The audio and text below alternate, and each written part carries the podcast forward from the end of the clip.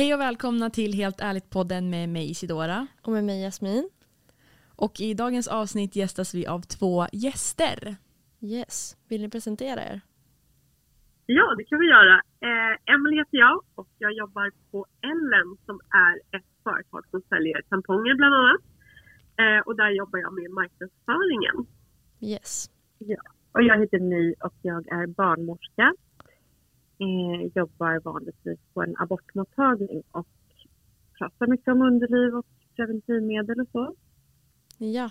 Exakt. Och, ehm, och ni får tänka på att det här avsnittet spelar vi in på distans. Eh, alltså är inte Ellen eller My här. Eller Emily, Emily eller My här med oss.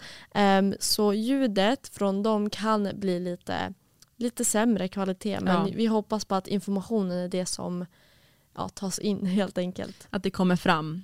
Eh, ja. Men jag tror att det kommer gå bra. Ja. Vi får hoppas på att det funkar. Yes.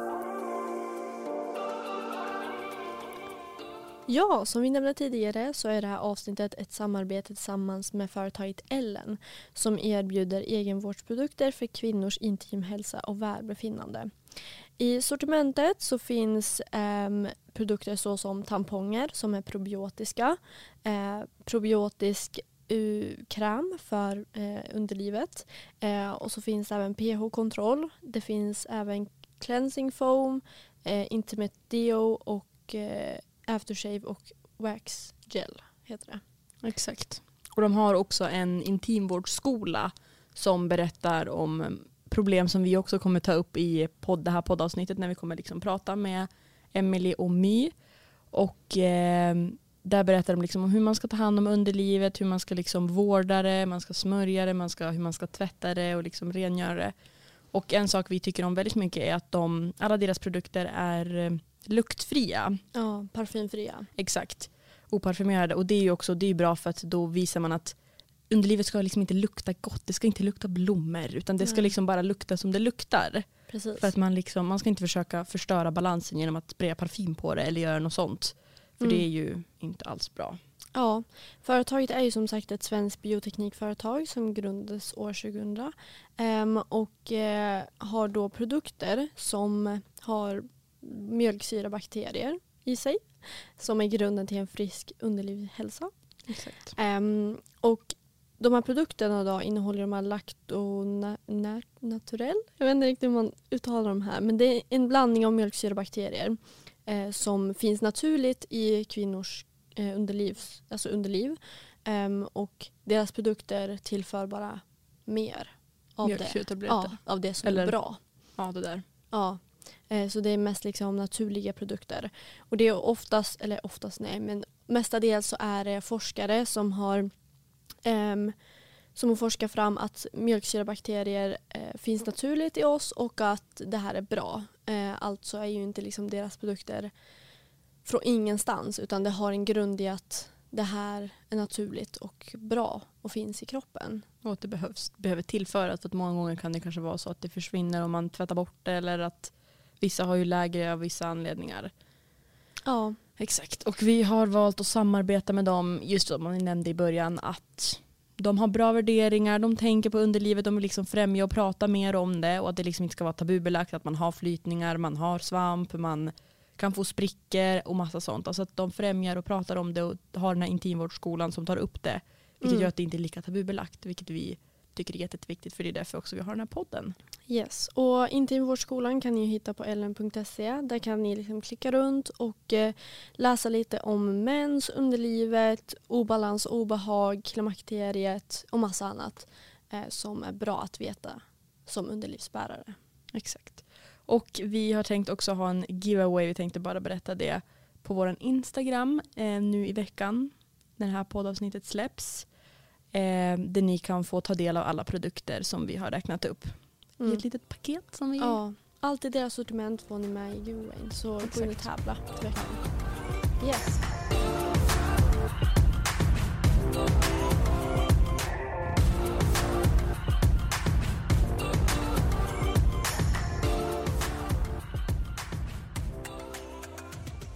Men jag My, Um, vill du börja med typ så lite kort så här, varför man får mens och när man ska få det och lite sådana små saker som man började fundera på när man var yngre. Liksom. När man fick den väl. Ja. Eller när man skulle få den och liksom skulle förbereda sig inför det. Ja. Ja, eh, de flesta får mens någon gång när man är mellan 12 och 14. Eh, man kan få det så tidigt som i 9 och har man inte fått det när man är 16 så brukar man söka kontakt med vården och se varför man inte har fått det. Eh, för när man hamnar i puberteten så får friska tjejer eller friska livmoderbärare eh, mens en gång i månaden. Och det brukar visa att kroppen mår bra. Eh, man brukar räkna en menscykel från första dagen på sin mens till första dagen på nästa mens. Okej. säger, ja, Yes. Ja, det var ju Ehm, en av frågorna som vi tänkte, så här, många när man snackar om då tänker man ju så här, vad är en menscykel? Men det är som du säger, Mhm. första dagen från ens mens till sista dagen. ja. Exakt. Mm. Ungefär två veckor från det att man har fått eh, Sin mens ja. så får man ju en ägglossning. Mm. Och det är då man är som mest fertil. Mm. Alltså man har lättast att bli gravid. Yes. Och visst är det så att själva ägglossningen, det, det är ju bokstavligt talat ett ägg som... Det är ett ägg som lossnar Ja. från äggstocken. Ja, och när den inte får, eller när den inte fångas av en spermie så, så får man ju mens. Exakt. Och Precis. När ägget inte är befruktat och fast i livmoderslemhinnan, det är då man eh, får mens. Och det är den här livmoderslemhinnan som har byggt upp sig inuti livmodern för att eh, ta emot ägget. Mm, om, om den inte behöver användas, det är då den stöts ut och det är det som är mensen.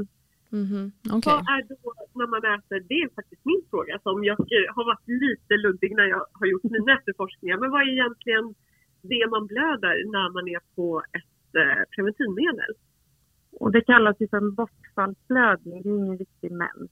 Okej. Eh, Jaha. ja, Är det Så typ det- som mellanblödningar? Ja, vad jag har förstått det som så är det att förr i tiden så det var ju någon man som hittade på och trodde att kvinnor tyckte att det var roligt att blöda. Och så att det var så det var därför man gjorde det här uppehållet för att blöda ur slemhinnan. Men det är inte en menstruation man har.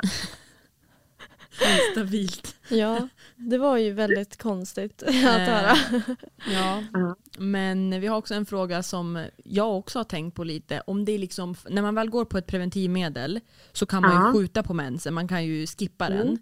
Eh, Är det farligt eller typ så här, vissa tänker kanske att den samlas någonstans Ja. eller vad, vad är det som är, är det farligt att man liksom skippar eller att man skjuter på den när man tar såna här tabletter som man kan få hos läkaren eller gå på ett preventivmedel eller något? Nej, alltså äter man p-piller där man kan hoppa över och få den här bortfallsblödningen som vi kallar det, då eh, det är inte farligt utan vi rekommenderar det. Eh, dels så är det säkrare att äta ihop sina p-pillerkartor. Eh, du har mindre risk att, att råka bli gravid ändå. Det, man behöver inte blöda en gång i månaden. Man tänker rent biologiskt så vi är inte gjorda för det. Förr i tiden var man ju gravid och ammade nästan hela sitt fertila liv. Eh, för kroppen är faktiskt inte gjord för att ha mens varje månad. Oj, Oj, det hade ingen nej det aning visste om. jag inte. Oj vad sjukt. Så, Ja, men, nu har vi ju rätten att, välja och slippa eh, föda barn och få amma hela Exakt, livet. Så det är sant. det finns andra vägar att gå. men ehm, det som alltså händer är att det här ägget lossnar inte när man går på preventivmedel och slår ihop sina kartor eller? Det gör det inte oavsett. Alltså om du går på p-piller så har du ingen ägglossning. Nej exakt. Okej, Nej. jag förstår. Oavsett om du får den där blödningen eller inte så har du inget ägg som lossnar. Ja okej, spännande. Ja. Mm.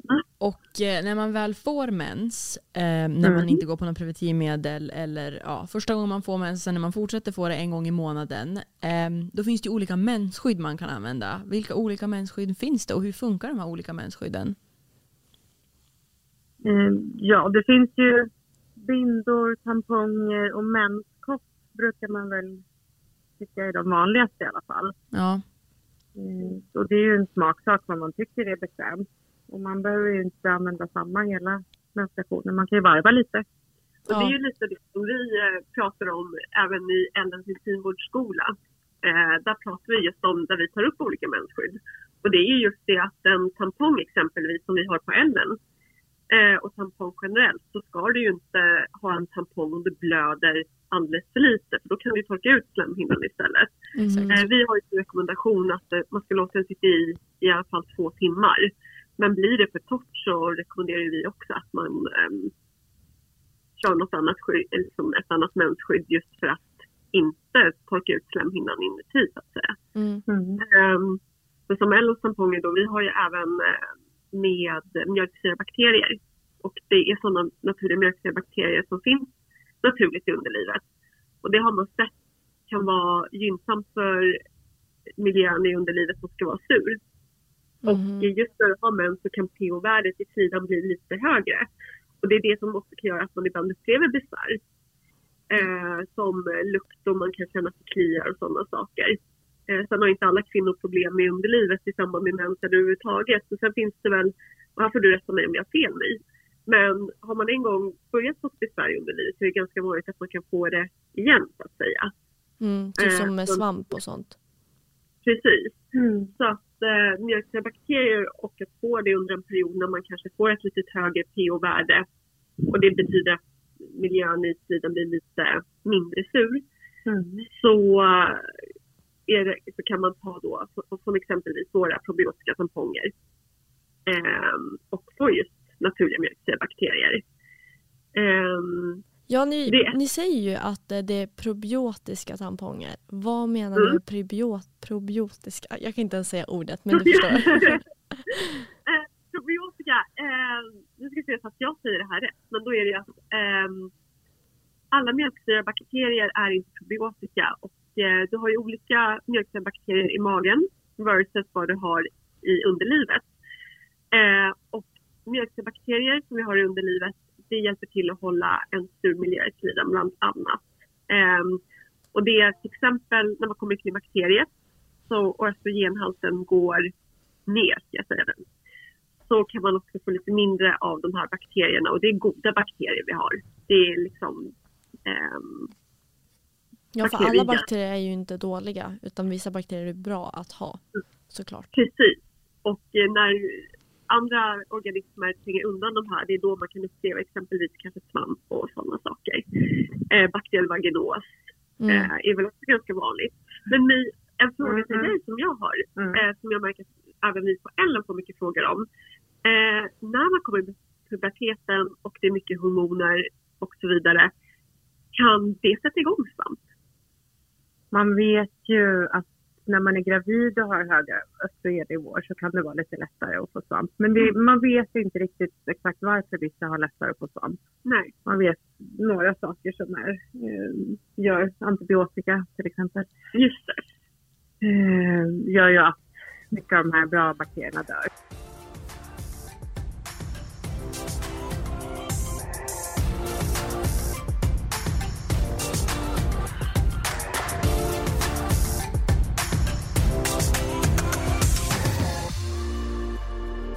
Mer om svamp senare, men man kan också märka på flytningar eh, om man får svamp, alltså om man har haft, alltså fått det, så kan man ju märka på flytningarna för att det kan ju vara olika former av flytningar man har. Ehm, Mm. Och det kan ju också liksom få en att förstå varför den är som den är ena dagen jämfört med andra dagen. Ehm, Mm. Men vad är flytningen egentligen och varför har vi det? Alltså flytningar är ju jätte, jättebra. Det ska vi ha i slidan. Den, det rengör slidan och sköljer bort dåliga bakterier och så. Vi ska ha flytningar och de ser väldigt olika ut under menscykeln. Till exempel strax innan och under man har ägglossning så brukar de se ut som äggvita kan man säga, råäggvita. Alltså glasklar och lite trådig. Och sen eh, när man närmar sig mot mens så är det lite torrare och lite mer vit men sen kan ju flytningar också ge lite hint om hur underlivet mår. Mhm. såklart. Men, men flytningar ska vara där. Man ska inte eh, skämmas över dem eller tycka att det är något konstigt utan de, de är bra. Och sen är det väl också så att eh, underlivsdoften och just hur vi luktar i underlivet. Ett underliv ska ju lukta underliv. Det kan väl också variera beroende på vad som är. ja. Ja, Absolut. Mm. Så det, det ska inte lukta det ska inte lukta dåligt. Det ska lukta mer åt det syrliga hållet men det kan Mm. lukta lite olika under. Men det ska liksom inte lukta blommor. Nej. Och det är typ den bilden man får, blommor. att det ska lukta och bara åh det ska alltid lukta gott och det ska alltid vara Ja, fräscht. jag vet att vissa liksom... sprayar parfym. Ja men det är ju... Det är jättedåligt. Det torkar ju upp slemhinnor. Detsamma, man får aldrig tvätta inne i slidan. Ja, Det, exakt. då följer det bort det här fina, bra flytningen. Men luktar det åt fiskhållet? Vilket många vet att- har också frågat om. Mm. Mm, nej, för att luktar det åt fiskhållet så har man en obalans. Det är det som kallas för bakteriell vaginos. Mhm. Okej. Eh, Det är inte en infektion utan det betyder just att de här mjölksyrabakterierna har fått konkurrens. De har blivit bortpustade av andra bakterier. Eh, svamp däremot luktar inte. Jag vet att jag har hört många som tror att man har svamp när det luktar illa, att man behandlar med svampläkemedel från apoteket och det, det hjälper inte utan det kan också förstöra slemhinnorna om man är, inte tar det lugnt med det. Men jag Mhm. har också tänkt på, och jag har hört andra som har frågat så här, under vissa tider i ens typ så här, men både menscykel men även så här normalt under puberteten eh, och livet så blir det så att man får flytningar, alltså mer eller mindre flytningar. Vet du om Mm, det är någon så specifik tid, typ så här, vissa har pratat om att vid ägglossning så får man, känns det som att man får mer flytningar. Är det sant eller är det liksom bara någonting man tänker? Nej, de, de blir rikligare och just att de blir sådär lite hala och glasklara. Det är för att spermierna ska kunna klättra upp i dem eh, och komma in i livmodern. Så det är, kroppen är inte fiffig. Eh, det är samma när man är gravid så får man också ökade flytningar. Det är ju också för att, att hålla borta dåliga bakterier. Så flytningar är generellt bra så länge de inte eh, alltså avviker de jättemycket i färg och lukt och så, så kan det ju bero på att man har någon, någonting som står rätt till. Ja, Och vilk, jag tänker på ja, men jag tänkte bara jag fråga tänkte- vilken färg det alltså vilken färg ska man eh, tänka att det är en bra? Eh, Det ja. är väl typ genomskinliga. ja, men jag menar många har vita också hört och andra Ja, färger är lite gula. gulvit, Mm. gul brukar vara bra. Det är när de, bakteriell vaginos brukar vara lite gråvit. Mm. Eh, När de börjar bli typ så här gryniga och så, typ så torra, det är väl inte heller, det har jag typ också hört, det är inte så bra. Alltså lite grynigare, torra kan det vara när man är, ska gå mot att få. Ja, Okej. Det kan vara allt som allt. Är de väldigt sådär tjocka, vita, gryniga så brukar det vara tecken på svamp. Men då har man ofta klåda och sveda i Okej. underlivet. Så samtidigt. Men jag tror att många vid, eh, alltså när man, vissa har ibland så pass mycket flytningar att de använder trosskydd Ja. för att det blir liksom ja, men blött i Mm, trosan. mm. Eh, är det bra? Är det bra att ha det så under en längre tid? Är det liksom bara typ under ägglossning? Om man har extra mycket under ägglossning så har man det några dagar då. Men sen så slutar man eller kan man liksom ha det hela tiden? Vad tänker ni på det? För jag tror att många undrar det också. Alltså det är ju inte bra att gå med, med trosskydd och sånt. Det, det gör ju att det inte andas i underlivet. Okej. Eh, jag vet att man kan använda menskopp om man har mycket rikliga flytningar. kan man också använda under tid. Det blir inte samma att det stänger in Okej. eh, snippan liksom, i, i, som inte andas. Så Mm. hellre en menskopp eller att man bara byter trosor. Så.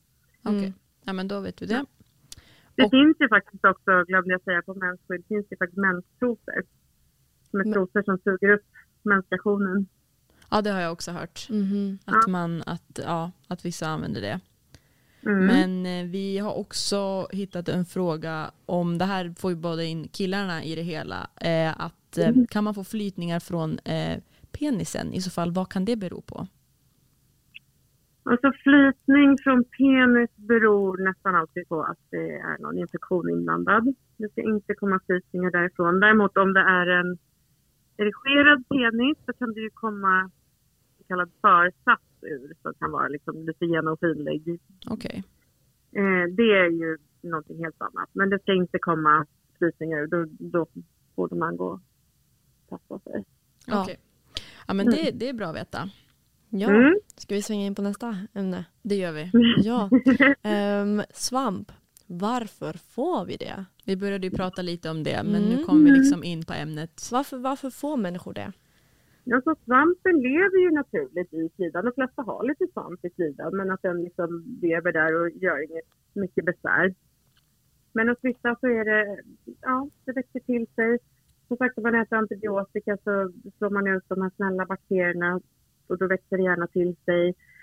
Får man lätt små sår och sprickor går i underlivet så är det också så att svampen sätter sig där och växer till. Eh, sen vet man, det går mycket sådär att man inte ska raka sig och så, men det är inte alltid att det har någonting med det att göra och det samma här med jag hör många som säger att man ska inte äta socker, men det, det är helt det har gjorts studier som visar att det har ingenting med socker att göra. Så Men- det om man har diabetes i så fall. Ja, för det, det- där har jag hört. Det där Ja. känner jag igen det här med socker, att man Mm. ska gärna dricka lite mer typ så citronvatten och sånt för att Mm. eh, pH-balansen ska återställas.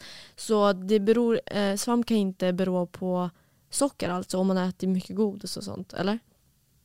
Nej, utan det, man har gjort studier på det. Så att man har sagt att svamp äter socker och det stämmer. Och har man diabetes och har högt blodsocker så, så har man lättare att få svamp. Däremot så har ju friska människor eh, reglerat sitt blodsocker och det, det påverkas liksom inte av att man äter godis. Ja, okej. växer. Mm. Mhm. Sen är det väl också så att probiotikan vi har i magen är inte den som är förankrad med det vi har i underlivet. Ja. Eller? Vissa hävdar ju att det är bra att äta probiotika, att det också kan hjälpa underlivet. Jag tror Mm. att det, det är ett ganska nytt fält. Man vet inte exakt Mm. Okej. hur allting hänger ihop. Nej, för Mm. jag vet ju ofta när man tar eh, antibiotika då så ska man ju rekommenderas man ju att äta någon probiotika för magen liksom för Mm. att Mhm. tarmfloran ska vara kvar för att den här tar ju bort som sagt antibiotika Mm. tar ju bort bra som dåliga bakterier, de tar bort allting. Och Mm. det kanske hjälper för underlivet också, jag har inte riktigt tänkt på det men för magen hjälper de i alla fall. Men alltså som sagt jag har också hört ofta om man tar typ såna tabletter för akne då blir det Mm. så att man får torra slemhinnor och då inkluderar Mm. ju det underlivet också, lika så som resten av kroppen. Så att det Ja, kanske ja. hjälper. ja, när vi ändå pratar om torra slemhinnor, vad kan man göra åt det? Svamp? Eller torra slemhinnor? Ja, jag tänker tr- torra slemhinnor. Vi har ju, eh, där har ju vi en intimkräm faktiskt. Mm. Eh, som är hormonfri med just mjölksyrabakterier och probiotika. Eller probiotika slash mjölksyrabakterier ska jag säga. Eh, som faktiskt man smörjer utanpå eh, slidöppningen. Och, eh, och som även innehåller kokosolja då som, man blir, som återfuktar och gör det mjukt Mm. mellan benen. Och just att den är hormonfri är ganska uppskattat just för att man kanske inte vill ta ett tillskott av hormoner. Och, eh, så den är väldigt naturlig. Eh, och torra slemhinnor, just för att du säger det, det kan man ju få i alla åldrar. Det är inte bara i klimakteriet och den äldre målgruppen som får det utan det kan man ju få i ung ålder också. Mm. Vad kan det bero på? Alltså man ska ju undvika att testa med parfym och sånt. Och gärna liksom, man ska vara snäll mot sitt underliv, lukta mycket. Eh, Vi rekommenderar också att smörja med kokosolja, så er kräm är väl jättebra om det är kokosolja i den. Eh, sen kan det ju vara läkemedel man äter. Mm. Det kan bero på stress, sådana saker. Ja, Eh, absolut. eh, Och då måste man också som sagt vara snäll. Man ska aldrig någonsin ha till exempel sex som gör ont. Det är jätte, jätteviktigt. För har man torra slemhinnor och det gör ont så är det jättelätt att man får små sår och sprickor. Och lyssnar man inte på kroppen då så kan man få eh, kronisk smärta i underlivet. Så det är jätteviktigt att ta hand om det. Mhm. Däremot så är det ju så att alla inte blir väldigt våta trots att man är kåt. Och det betyder inte liksom att man inte är kåt. Men då ska man vara, vara jättenoga med att använda glidmedel. Ja, Så att det blir torrt och skavigt i underlivet. För då får man de här små såren och sprickorna där svamp och sånt gärna vill växa till.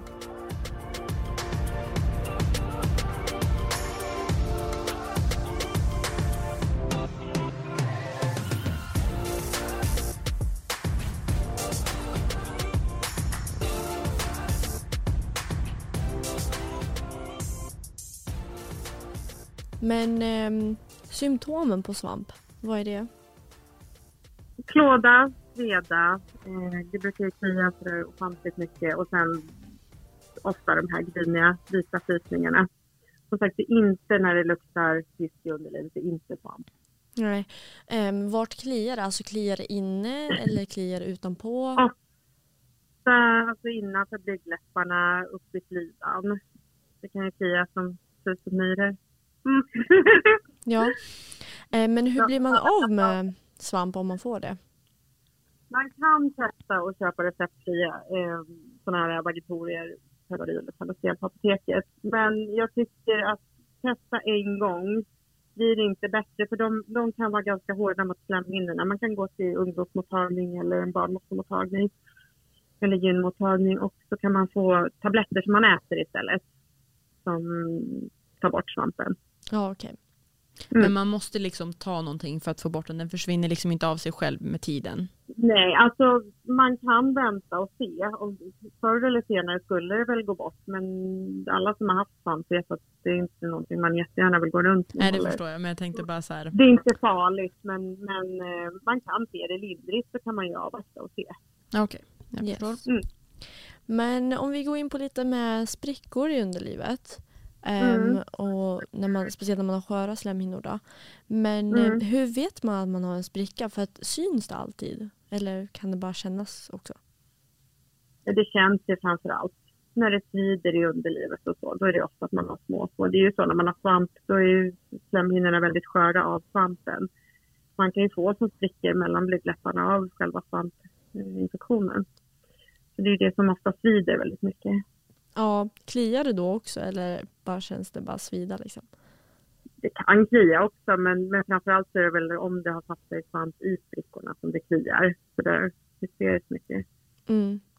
Men jag undrade, när man har svamp eh, i underlivet om man ligger med någon, kan det vara så att det kan liksom smitta över till den andra personen eller är det bara, eller är det liksom inte smittsamt på det sättet?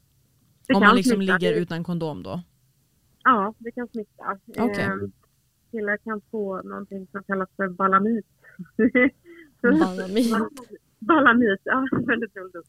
Eh, det då blir ollonet väldigt så här, torrt, rött, svullet och kliar. Eh, det är inte heller farligt, man kan behandla det. Det räknas ju inte som en sexuellt överförbar sjukdom. Det handlar ju om att man kan få det utan att ha sex med någon. Men däremot så kan det smitta emellan. Okej. okej. Mhm. Mm. Det är bra att veta. Mm.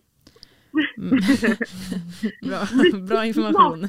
Ja, men det är ju det. Ja, ja, ja. Men också så här gällande sprickor, det är väl oftast där man liksom vid, vid samlag som det sker. När man liksom inte är tillräckligt våt eller det liksom gör ont när man ligger och så händer det.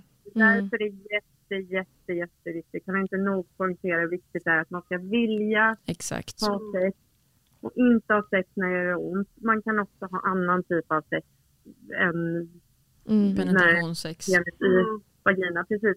Man kan ju göra saker, alltså smeka varandra eller någonting. Ja, sen tänker jag så här. Eh, att eh, jag tror något som killar skulle börja lära sig är att det tar tid.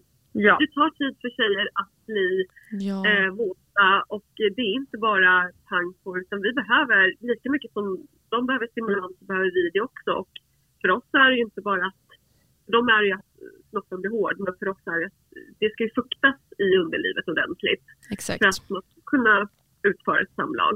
mm. Eh, så, om de inte, så de behöver bli bättre också kanske på att fråga tjejerna Mm. om det går bra, om det är okej. Mhm. Eh, och också att vi tjejer känner att det är okej att säga, nej men stopp nu, inte nu, vi får vänta lite. Exakt. Eh, och man har ju rätt att ändra sig även i sista minuten så att säga om man känner att nej, Mm. det här vill jag inte längre. Så är det helt okej också. Det tror jag är jätteviktigt att man känner att det Mm. är okej att säga nej precis när som helst under, Mm. under en akt eller innan. Ja. Ja. Kommunikation, superviktigt. Ja, ja, ja.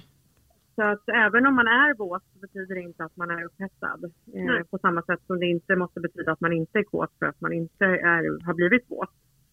Exakt. Eh. Alltså, vissa gånger kan det ju vara så att man, man är våt och man är redo fysiskt men psykiskt är Mm. man inte redo. Man är liksom inte... Absolut. Alltså det, Det det, har man hört flera gånger. Det kan Och- vara också man vet till exempel under våldtäkter att, att slidan kan bli våt för att liksom skydda sig. Mm. Det betyder inte alls att det är samma sak. Så allting handlar om samtycke, kommunikation, respekt och sådana saker. ja. Och det Absolut. går ju hand i hand med hur man ska undvika att få sprickor. Mhm. Att man liksom ska vara våt och man ska vara redo och om det inte går så säger Ja. man stopp. Och, Det är så här, och vi sen måste- ska man inte heller känna sig dålig om man får sprickor i underlivet. Det betyder inte heller att man har sex mot sin vilja utan det kan ju vara andra saker också, fysiska saker. Men att man liksom tar reda på först och främst att det är att det inte har att göra med att man har gjort någonting som man inte kände sig redo för. Men man ska inte heller känna sig att man har gjort någonting fel om man får det. Nej, nej, nej. Nej men exakt.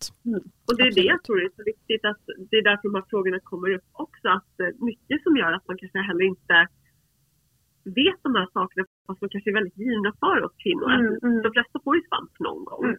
Det tror jag är för att man dels att man kanske inte riktigt känner sin kropp och att man väldigt ofta har blivit skuldbelagd som tjej. Eh, Mm. Att det är vårt fel om det är någonting, det är vår kropp. Alltså om man säger historiskt så har vi blivit ganska Ja. belagda för allt som händer. Mm. Ehm, så att jag tror att eh, som tjej har man också varit lite van att skämmas för naturliga saker. Mm. Kan det Ja. vara så? Och också det här med att man, det här med att man tror, mm, att killar tror, många killar tror att det är ehm, helt omöjligt att få en tjej att komma. Det är helt omöjligt att liksom få henne våt och liksom allt det här. För dem är det så lätt. Mm. Och därför vill inte ens någon försöka ta sig an det. Men egentligen är det exakt samma system som det är liksom. Mhm. Det är inte så mycket svårare än för killar. Alltså det finns liksom forskning som visar det. Mhm. Men det är bara att man, som du säger, att man har, man har gjort det så mycket mer komplicerat och mer så här skuldbelagt. Så här, men okej, ni är svåra att hantera. Det är, ni får skylla er själva typ. Ert fel att ni måste... Ja, kvinnan har nog inte riktigt varit prioritet vare sig i vård eller i, eh, i relationer överhuvudtaget så har tjejer väldigt ofta varit eh, eh, lågt prioriterade. Och jag tror att det är det man ser börja ändras nu. Mm. Att man pratar både om kroppen och om underlivet på ett helt annat sätt. Man bestämmer själv, man avgör själv hur man vill eh, hur man vill se ut i kroppen till hur, om man ska ha hår eller inte ha hår på kroppen. Allt är ett personligt val idag. Jag tror Mm. att tjejer, och speciellt kanske er generation, börjar ta mycket mer plats och säga ifrån på de bitarna. Mm. Det här Mm. vill jag. Sen så gör man sitt personliga val på allt ifrån vilket mensskydd man vill använda till eh, ja, men, hår på kroppen, inte hår, Mm. om man vill ha sex, inte ha sex. Eh, att man inte riktigt eh, går med på de här eh, trenderna längre. Mm. Utan nu så tar man sin egen personliga ståndpunkt och man står ganska hårt och fast i den. På Ja. ett annat sätt. Absolut, och det är ju jätte, jätteviktigt för att någonstans måste man ju börja. Ja.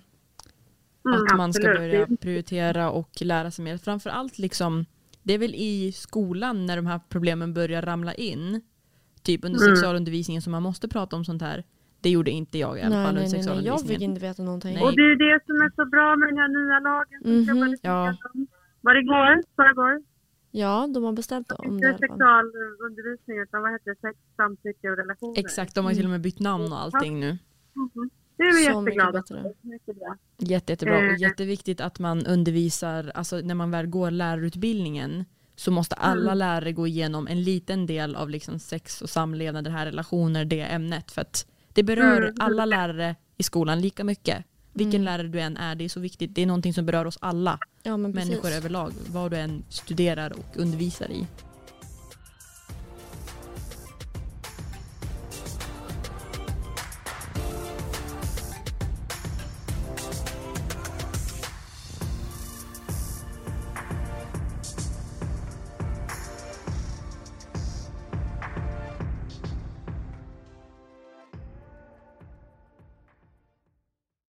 Jätteviktig diskussion för att det är inte så länge sedan den kvinnliga sexualiteten och lusten ansågs vara någonting väldigt, väldigt skamligt.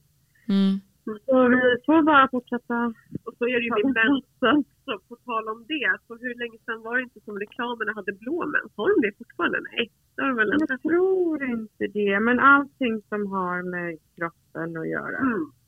för de liksom livmoder. Och Och samma är det ju med de här Ja. Mm. Med de här rakningsreklamerna när de har Venus. Nej. Det är inget hår på hennes ben eller under hennes armar eller någonting. Ja. Utan det är ju slätt, alltså det är ju släta ben. Man bara, så där ser de inte ut innan jag rakar dem eller någon annan tror jag. Varför ska jag Nej. raka släta ben om jag nu väl ska raka mig? Ja, Så att-. Men där såg jag någon reklam, jag vet jag faktiskt inte vilka det var som gjorde den, men då såg man faktiskt den variationen på dels på, inte bara på kvinnor och på det sättet utan också att det var lite stubb och det var en naturlig kvinnokropp helt enkelt. Ja, men det, det tror jag är eh, Ester. Är det inte det? Estrid kanske? Estrid. Ja, exakt. Ja, Mycket möjligt, jag tror också det. ja. De har ju eh, Lyft det. lyft det, är jätte, jättebra. Mm. Mm. Att man Men gör jag, tror att sånt. mm. jag tror också att det är viktigt just att, och det är det vi lyfter väldigt mycket på Ellen också i våra diskussioner när vi pratar utåt, att man måste få göra sina egna val som kvinna. Eh, och att eh, det man väljer att göra för sig själv måste vara okej. Ehm, och sen, eh, så där tror jag också att man är väldigt snabb med pekpinnar och hur kan du göra så? Eh, om det, vare sig det gäller rakning eller vilket mensskydd man använder. Eh, så tror jag också att man kan bli lätt dömd för det. Men just att man får göra precis som man vill. Att det är ett fritt val vad vi gör, vad vi är bekväma med. Exakt. Och det är så här också att, men jag tror ändå fast man, eh, jag står, alltså hur ska jag säga, jag ser ändå upp till de människorna som liksom står emot det här och bara, men jag Mm. tänker inte raka mig och jag tänker inte göra det här för att Ja. jag känner mig bekväm med det. För jag tror att framförallt i vår ålder är det ganska svårt att liksom bara, nej men jag vill inte. När alla andra gör på ett sätt och alla andra Ja, och liksom det motsatta könet säger också att tjejen ska vara så här, tjejen ska vara så där och massa sånt. Då är det väldigt svårt att liksom motsätta sig det, även fast man liksom försöker och vill det. Så att det är ändå så här, det är jättemodigt av de som gör det. Mhm. Eh, Absolut. framförallt liksom i Mm. vår ålder när det är som många gånger som värst. Mm.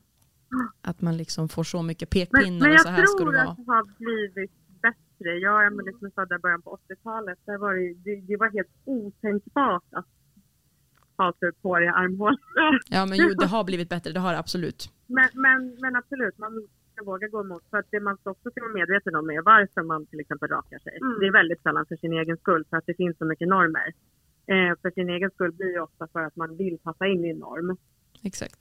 Ja. Bara man till Mm. varför man gör saker. Utan, Precis, det är nog inte så mycket vad man gör utan just det här varför. Mm. Eh, och det är det som är så bra med diskussionerna för då kan man också ta en mer, man tar ju en ståndpunkt på ett annat sätt.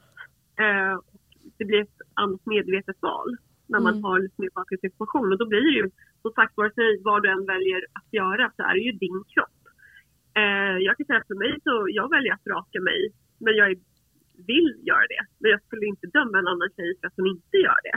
Nej. Men det jag sa är just det att, ehm, eh, att du ska göra saker för din skull och det är det viktigaste. Men som, precis som My säger att eh, det är svårt att gå emot normen men att tänka sig själv i första hand alltid utan att skämmas för det. Ja.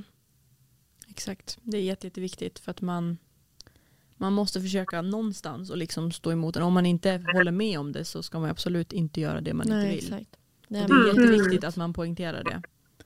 Mm. För att, eh, men det är också svårt liksom att, för man är ju med allting, med alla de här normerna så är det ju ofta så att det är inprintat sedan man var liten. Alltså man har vuxit upp med det. Och då är det ju svårt att liksom bryta dessa mönster för att alla andra är så här, det ska vara så här, det ska vara så här. Och själv sitter man där och bara, gud vad ska man göra, hur ska man göra? Gör det för min skull, gör det för någon annans skull.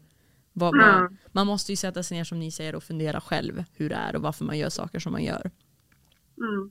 Och just när det kommer till ens kropp så, så är det ju egentligen aldrig okej att någon annan ska ha en åsikt om den. Ehm, och de val man gör för sin kropp. Mm. Ehm, så att eh, där tänker jag mer, om man, om ni, du och jag som är födda på 80-talet som ändå har gått igenom lite av de här normerna. Eh, jag skulle nästan säga om folk har en kommentar så är det ju nästan att säga men du har inte med det att göra. Nej, exakt. Eller hur? Så är men det. det är, det är klart att det är svårt. Mm. Jag vet ju att folk har åsikter om allting man gör. Det är ju, det är ju sällan man gör någonting 100% för sin, liksom, utan att vara påverkad av normer. Mm. Ja. Tyvärr. Det är väldigt sorgligt men det är väldigt sant. Ja, exakt. Jag Mm. håller med.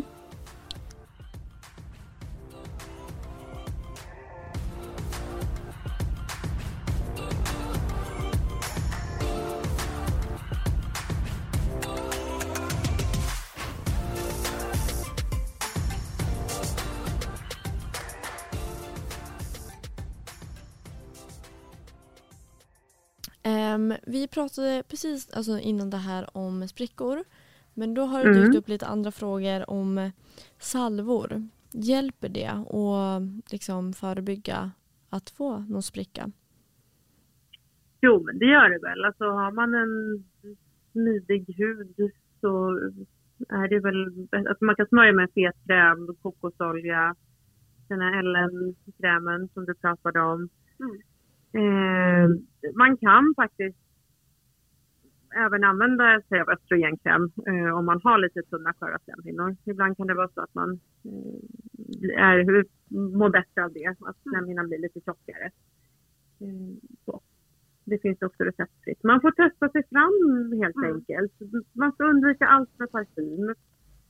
Eh, försöka att liksom tvätta underlivet bara med olja egentligen så. Så att man inte torkar ut. För vatten och tvålar och parfym och sånt torkar ut slemhinnorna.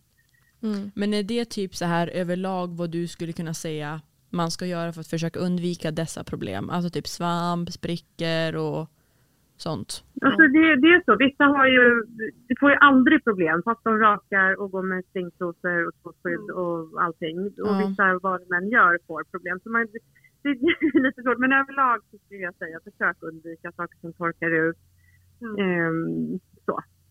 Man, man får känna det som funkar för en själv. Exakt. Mm. Det, är en, det är en eh, jobbig resa för vissa. Ja, men det är och liksom hitta vad som är rätt. Men man åtminstone lite riktlinjer vad, hur man ska göra Ja. för att försöka behålla den här pH-balansen och så att underlivet ska må bra. Ofta kan det vara så att har man generellt en känslig hud så har man också en känslig hud. I, alltså har man mycket problem med Mm. eksem eller att man är torr överlag så kan det vara att man har lite känsligare slemhinnor också. Mycket möjligt. Mhm. Men ehm, vi har ju pratat lite om varför man inte pra- alltså varför, varför de här ämnena är så tabubelagda. Men Mm. det var väl lite det här med att ja, men kvinnan har aldrig blivit prioriterad, hon har aldrig sett som liksom, men det här är viktigt, det är alltid mansdominansen, att männen ska vi forska om och vi ska se hur det manliga könsorganet funkar och allting. Och därför har kvinnorna kanske hamnat lite på sidan och blivit så här, men det, det, det där är onaturligt, det där är lite konstigt. Mm. Mm. Lite så har väl, det är lite så jag åtminstone har fått en bild av det hela. Absolut. Att det är Precis. därför. Och, mm. och det är ju lite sånt som hänger kvar. Och, eh, men sen är ju min fråga lite till er. Tycker ni att det är lätt att prata till exempel med föräldrar om ni skulle känna att oj, jag kanske har fått svamp? Eller har ni lätt att prata om det själva bland vänner och familj? Eller känns det som att det tar emot om ni gör det? Alltså, jag Alltså- tror att det, det är olika vem du frågar. Om man frågar mig och Jasmin så är det ju en anledning till varför vi liksom har gjort podden, att vi kanske har lite lättare för att prata om sånt. Det finns Ja. ju vissa som backar från det helt och hållet och bara, ah, men jag vågar inte prata om det. Bland vänner så tror jag, om någon startar tåget och någon börjar Ja. prata om det så kommer folk nappa direkt. De kommer bara, åh men gud jag har också varit med om samma problem. Och, sa, och liksom sånt. Ja, och många är ju med om samma problem. Så att så fort någon nämner så, liksom, Mm. så kan ju alla andra också relatera till det. För att Exakt. sånt här är så vanligt. Men det är bara det att man inte pratar så mycket om det. Exakt. Nej. Det är någon Det är som det måste dra av plåstret.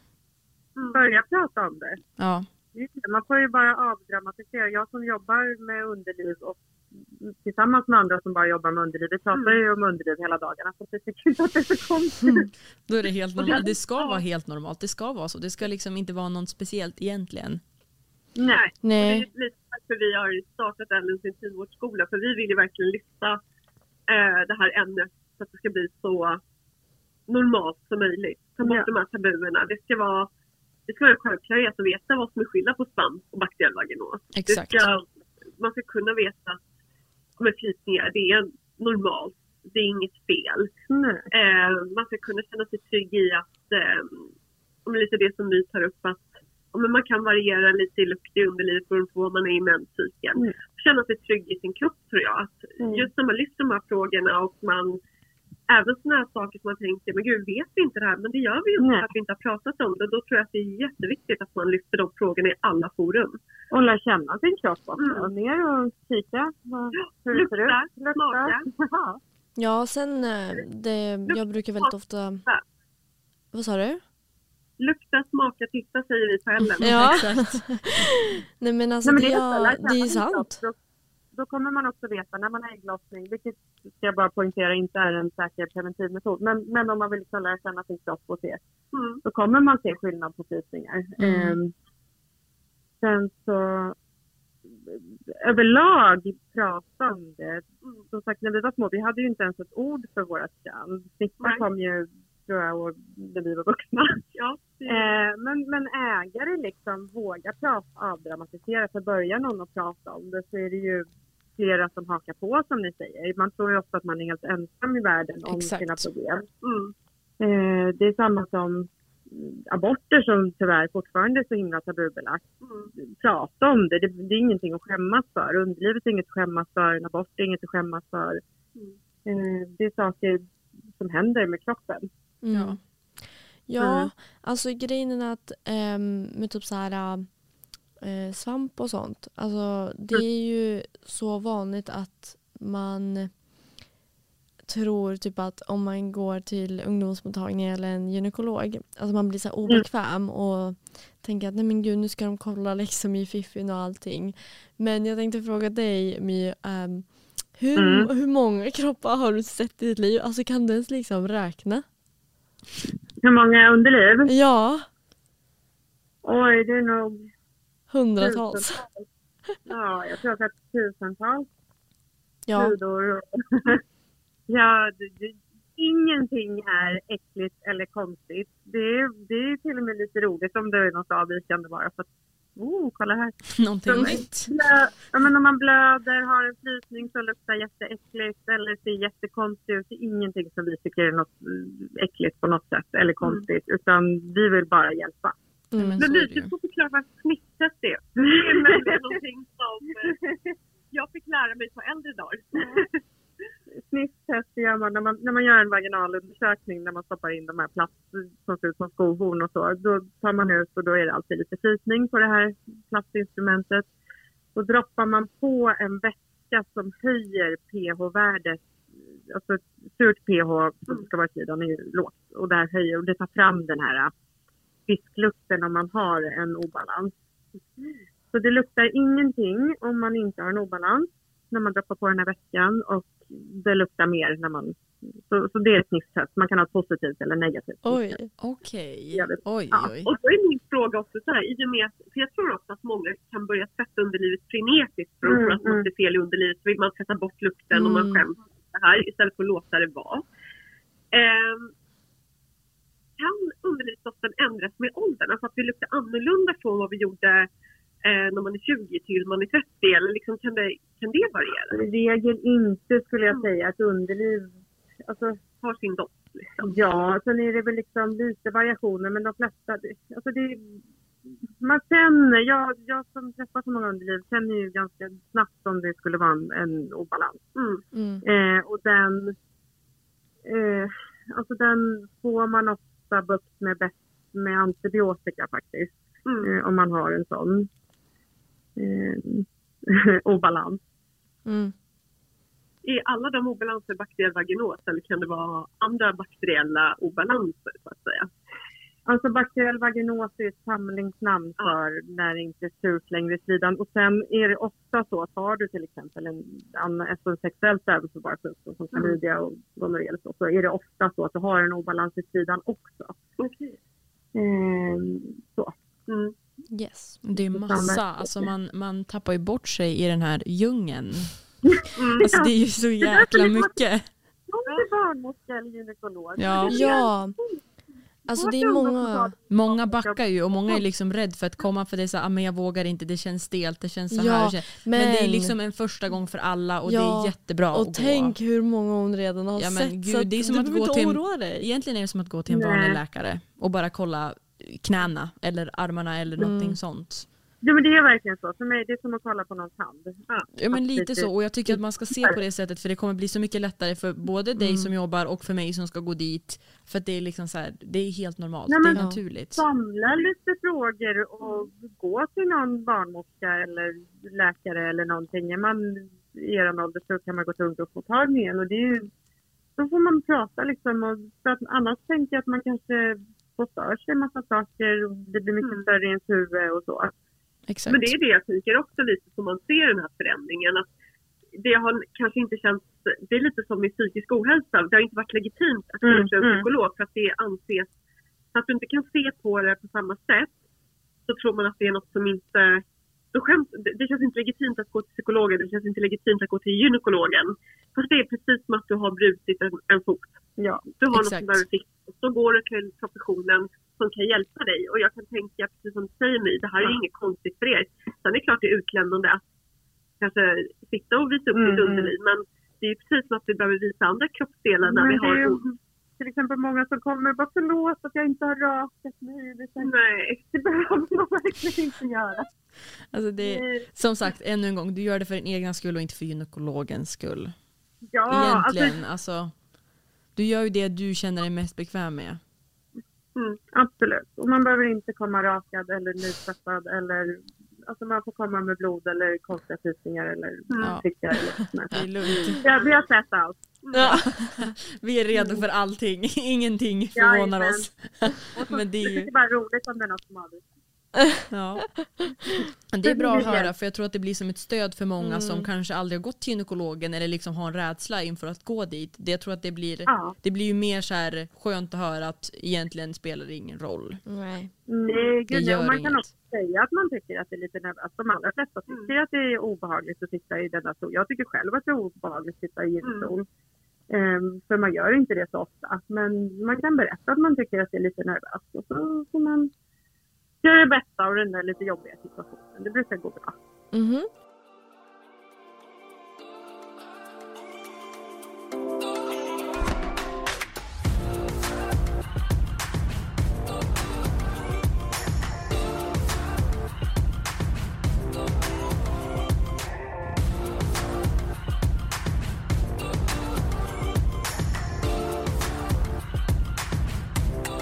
Vi ska köra tre snabba nu till podden med Mi och Emily. Och första frågan är, hur tycker du att man på bästa sätt, eller hur tycker ni att man på bästa sätt ska nå ut till unga gällande dessa ämnen som vi har pratat om i podden idag? Wow! Eh, jag tror att eh, gästa Helt ärligt-podden till att börja med är en väldigt bra väg att gå. Och sen så tror jag att eh, eh som vi som jobbar med mensskydd och eh, har hjärtefrågan intim hälsa, precis som My med, eh, som ni barnmorskor säkert har, Mm. det är hjärtefråga, så är det att upplysa, prata med Mm. folk i alla åldrar egentligen. För att vi får jättemycket frågor från unga som äldre som alltid när vi tar upp diskussioner säger Gud vad bra att de tar upp det här. Mm. Så jag tror det är att eh, vara med i så många diskussionsforum Ja. som möjligt. Och eh, Avdramatisera. ja, att- Mm. Yes, håller Jättebra att man breddar sina vyer och man försöker liksom komma ut till alla. Mhm. precis. Eh, Den andra frågan är, nämn tre saker som ni tycker är viktiga eller viktigt att veta gällande dessa ämnen som vi har snackat om idag. Och då får Oj. ni liksom välja kanske ja, men, om mens eller flytningar eller vad ni känner är liksom så här första. Att ingenting är konstigt eller skämmigt. Mm. Det tycker jag är viktigt att veta. Ehm, Det är din kropp är jätteviktigt. ja. Alltid vara trygg med att veta det är min kropp och jag bestämmer vad som känns bra och inte. Det är Ja. jätteviktigt. Och en tredje då. Ehm, eh, om det luktar fisk. Gå Det är viktigt att veta. Det är då man bara, nu ska vi Nej, gå men alltså, till. Det finns hjälp att få. Det, det, det är inte så att det är din naturliga doft utan det är en obalans som går att fixa till. Det är inte Mm. så att man ska gå och tycka och känna sig ofräsch eh, och så utan det är en obalans. Och Man behöver inte fixa det om man inte är besvärad av det heller men om man tycker att det är jobbigt så finns det Mm. hjälp att få. Men alltså det här kan man ju dra koppling till det här om du har ramlat och kanske har ont någonstans. Då går du ju till läkaren om du känner att "Aj, det gör så ont så att jag kan inte klara av det. Exakt. Det är lite liknande. Mhm. Ehm, och den sista frågan är om ni skulle kunna få ge ett råd till de som lyssnar på podden just nu, vad skulle det då vara? Ligg bara om du själv vill och för att det är nice och trevligt. Ja. Eh, och jag skulle säga ta en spegel, titta där nere, smaka, lukta, känn. Mycket bra tips. Titta Jättebra. och, och lär känna kroppen. Den är, underlivet är ju superfantastiskt. Det ger mycket njutning även om det kan vara besvärligt att få svamp och sånt. Men det kan också ge mycket trevligt. Mm.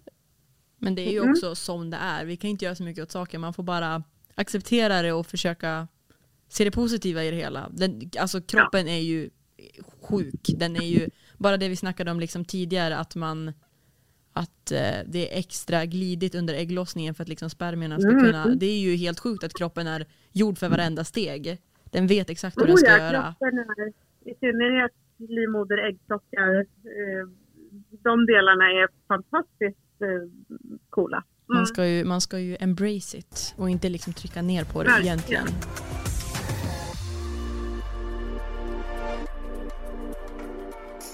Ja, nu hörni tänkte vi att vi avslutar det här. Vi hoppas att ni har lärt er någonting för det har vi absolut fått göra det Klart, avsnittet. Ehm, och vi passar på att tacka Ellen, företaget, Exakt. ehm, som ville sponsra det här avsnittet och att Emily och My hade chansen att delta.